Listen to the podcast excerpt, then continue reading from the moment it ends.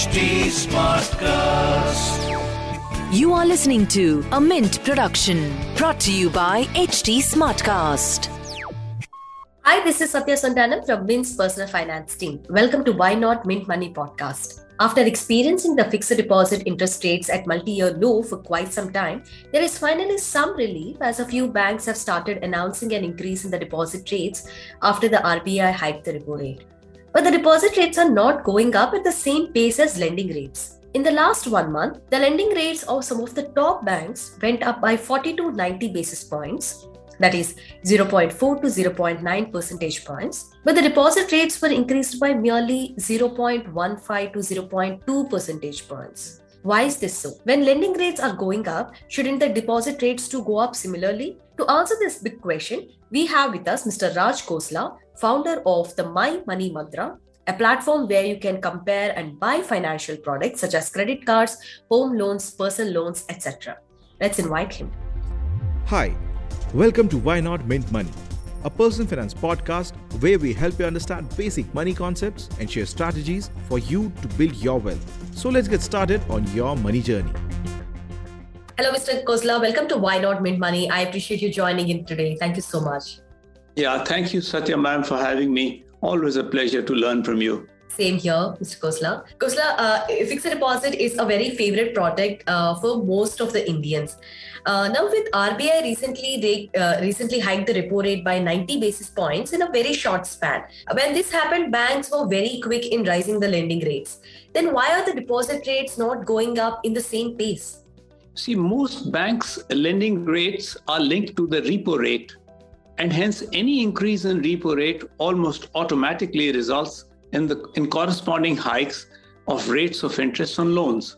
This is this is practically automatic.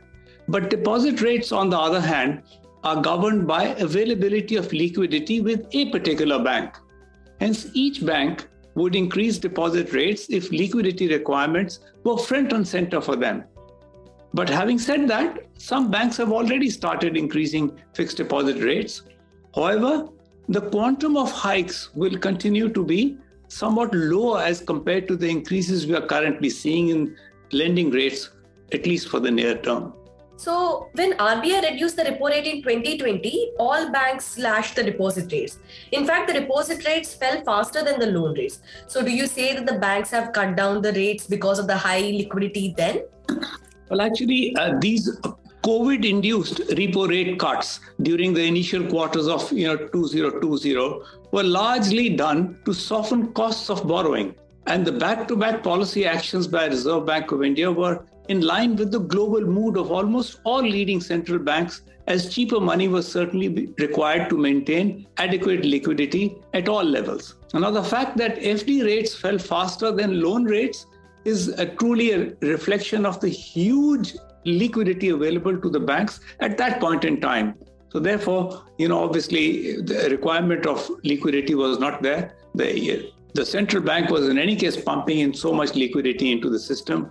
Uh, therefore, you know, we didn't see a huge increase or for that matter, you know, the FD rates were not that attractive in that period. Understand. In addition to the liquidity, can we also say the competition between banks is also one of the factors for uh, you know, uh, you know, banks to fix a higher uh, fixed deposit rate? Well, uh, you see, as far as competition between banks is concerned, I think uh, it is a classic interplay of uh, of market forces. You know, you um, sure. competition is always there. So, but everyone links the competition to his own individual requirement. If all banks have a huge requirement for liquidity, the competition will be severer, and therefore rates will rise that much faster. But that's really, you know, in the practical world, you know, there's different strokes for different folks. So, you know, different banks are at different points in their journeys, and therefore, you know, their rates that they offer on fixed deposits are also very different. They don't go in tandem with each other. But yes, I mean, in a general sense, yes, you know, there will there will be market competition understand. Um, you know, Mr. Khosla, with equity markets not looking attractive at this point of time, you know, people may want to invest some portion of their money in fixed deposits. So, how is the liquidity position of banks now? So, and uh, when do you expect banks to increase the FD rates? That's the straightforward question, I guess, from me. Generally speaking, in turbulent times, quite like the present, there is always a flight to safety. accordingly, you know, back to fixed deposits, which we are discussing, you know, so FDs are still the most sought after investment option for a large section of people who are neither willing to absorb additional risk for a marginal increase in the rate of return and nor they have the time or expertise to analyze you know companies before they allocate their money in terms of fixed deposits. So as i already said a bunch of private as well as public sector banks have already started increasing the rates on term deposits. Other lenders are set to follow suit in the upcoming quarter and i'm sure everyone is keeping a hawk eye on the upcoming uh, policy action by the rbi so, you know, if I have to rephrase my question, by when can we expect, you know, at least uh, one uh, percentage increase in the FD interest rate or, you know, significant or the meaningful increase in the FD rate? oh, well, you know, honestly, you know, uh, predicting rates is always a mug's game. So, you know, I'm not just like predicting the markets. Yeah, it's, it's, it's really not possible. But uh, generally speaking, yes, the trend is, is, is looking up. So you will see increases how quickly and how much those increases will be is obviously for much smarter folks, you know, and not for me to say. sure. So it's going to take some time. Uh, so meanwhile, if an investor wants to set aside some amount uh, to their fixed income segment, uh, so where do you think they can invest in terms of maybe time frame? Uh, maybe should they look at uh, short-term fixed deposits or the long-term fixed deposits? See, uh, now it's really a classic you know, risk reward conundrum. And it's very personal in nature. And therefore, you can't approach this with a one size fit, fits all. But, uh, you know, as in a preferential rate of return is always better. But do make sure that your hard earned money should rest with a financial entity which is always in good shape. Therefore, to earn an extra buck, you know, select, uh, you know, a bank or for that matter, a small savings bank, if you like, um, um, or small finance bank which has strong fundamentals. My recommendation would be to place FDs in smaller capsules, but in a larger number of banks. In any case, I would recommend a thorough study of terms and conditions and compare and contrast relevant attributes, uh, for example, a mandatory lock in or a higher premature withdrawal fee. So you should compare the ease of application, withdrawal, and the effective return after adjusting for inflation before shortlisting, you know, a, a home for your deposits. Mr. Khosla, you mentioned about the small finance banks, SFBs. These are the newcomers in the banking industry and have a very limited presence in terms of bank branches. Uh, now, now, not many would have heard about it. And when we talk about depositing in SFBs, there could be doubts about the bank's credibility. How safe are the small finance banks? Uh, uh, why small finance banks? You know, it's uh, any bank or any NBFC or any institution for that matter. You know, is really uh, as safe and as good as its financials, you know, uh, the stories that the financials speak, where all the relevant ratios, what kind of liquidity it has, what kind of investor uh, investors it has, what kind of non-performing assets, you know, it might have on its books. So one has to examine uh, the health indicators of each organization on its own terms, as opposed to making a general, a generalized statement of how are small finance banks generally speaking. There could be some very good ones, there could be not so good ones, and there could be some really positively bad ones. So it's up to you to suss out the scene before you actually commit funds.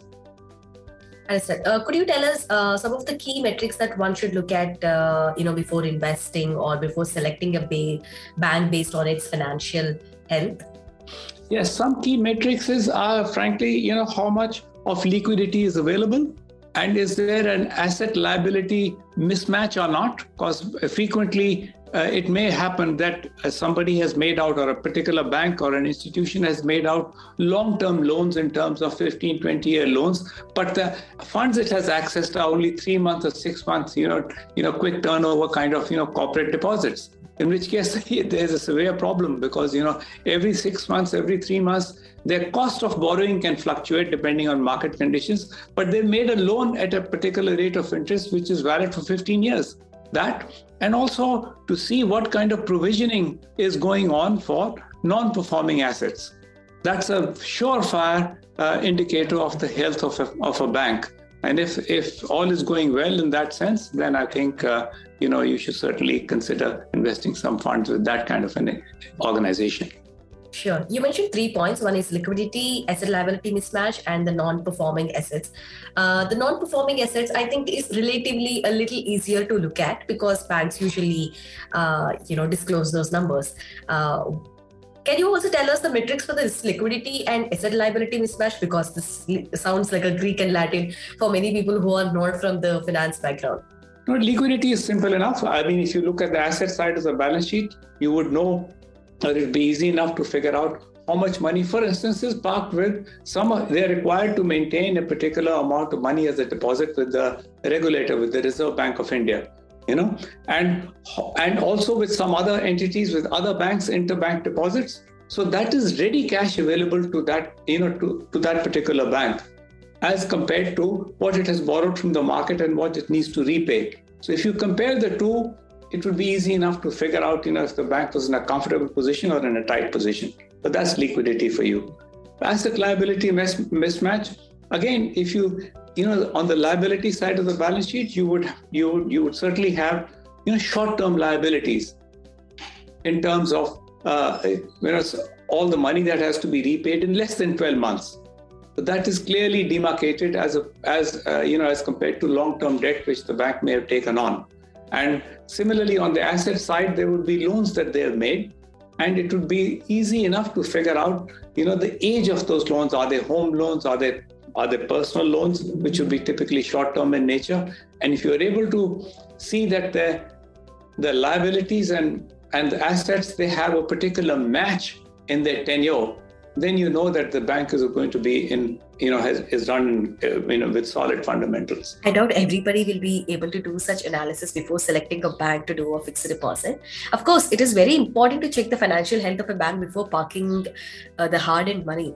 Uh, but for those who cannot put in the work required is there a further shortcut mr Khosla? well if it is uh, if you're planning to place a deposit of 5 lakhs or less uh, you're doing fine because then in which case you know all uh, scheduled banks are uh, you know come with a uh, guarantee which maximum guarantee of 5 lakhs you know in case of a run on the bank. So then you know you don't really have to do too much research. It's only if the amounts are large uh, you know in excess of large meaning in excess of 5 lakhs you know you only covered up to 5 lakhs. So if you're planning to put in 5 crores that means you know if the bank went bust you would lose 4 lakh 4 crore 95 lakhs.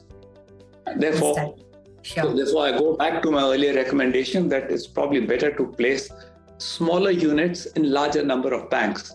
And if there is a, in any case, if there's a large amount of say a crore, 50 lakhs, then obviously you know, I'm sure self-interest is always dear to every one of us. I'm sure people will, find half an hour to investigate before they put their hard-earned money. For the benefit of listeners, all commercial banks are covered under the Deposit Insurance and Credit Guarantee Corporation scheme of the central government. That is, even if the bank goes bust, each depositor in a bank will be insured up to 5 lakh rupees for both principal and interest amount. And also, Mr. Khosla, because uh, as the interest rates are expected to go up in the near future, it is. Uh, do you think it one would be better off to invest their fixed deposit amount in a shorter term near fixed deposit so that they could reinvest it later?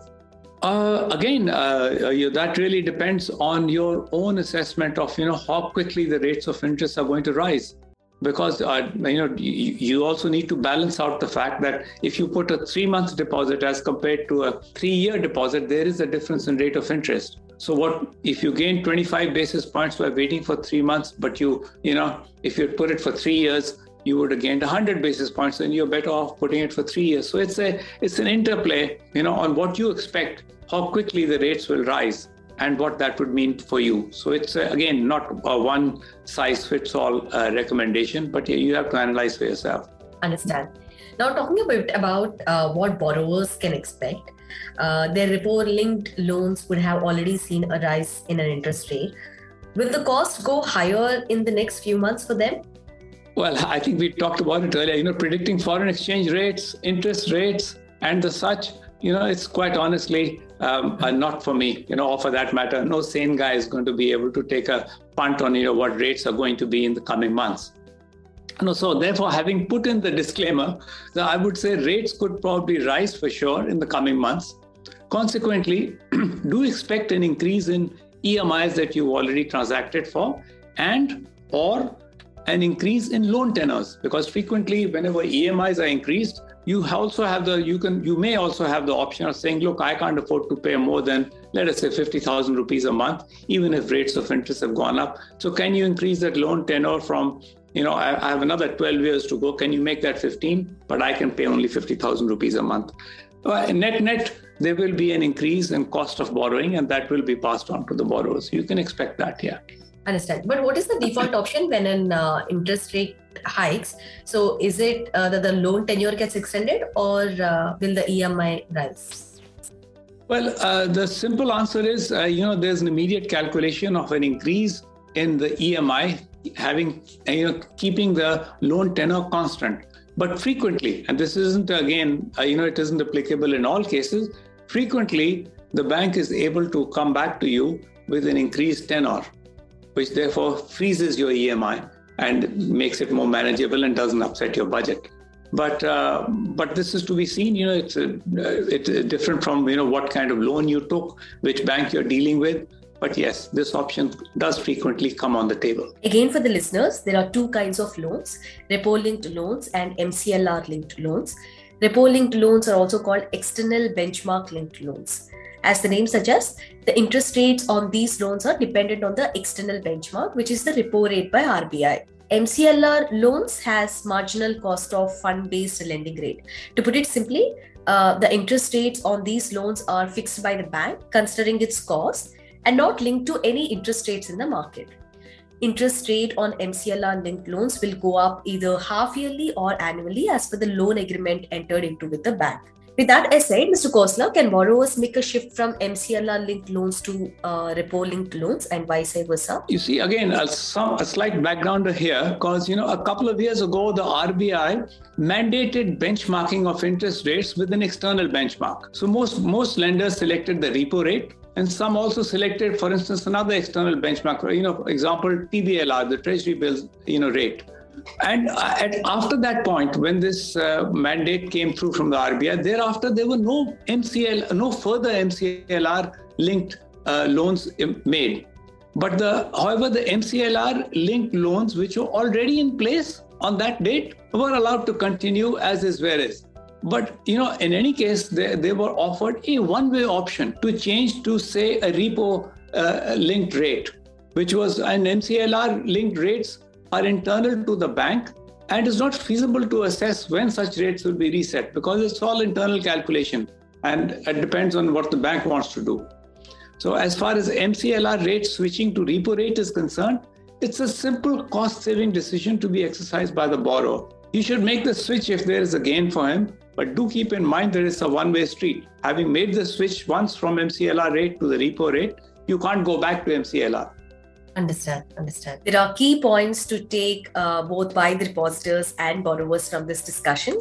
Thank you so much for joining us, Mr. Khosla. Thank you for your, for your time today. Always a pleasure, Satya man. Always Thank a pleasure. You. Thank you. That's all for now in this episode, listeners. If you have any queries or suggestions, you can reach out to me on Twitter. My handle is at Satya Sontanam, S A T Y A S O N T A N A M or you can also write to us at mintmoney at livemint.com. Bye bye.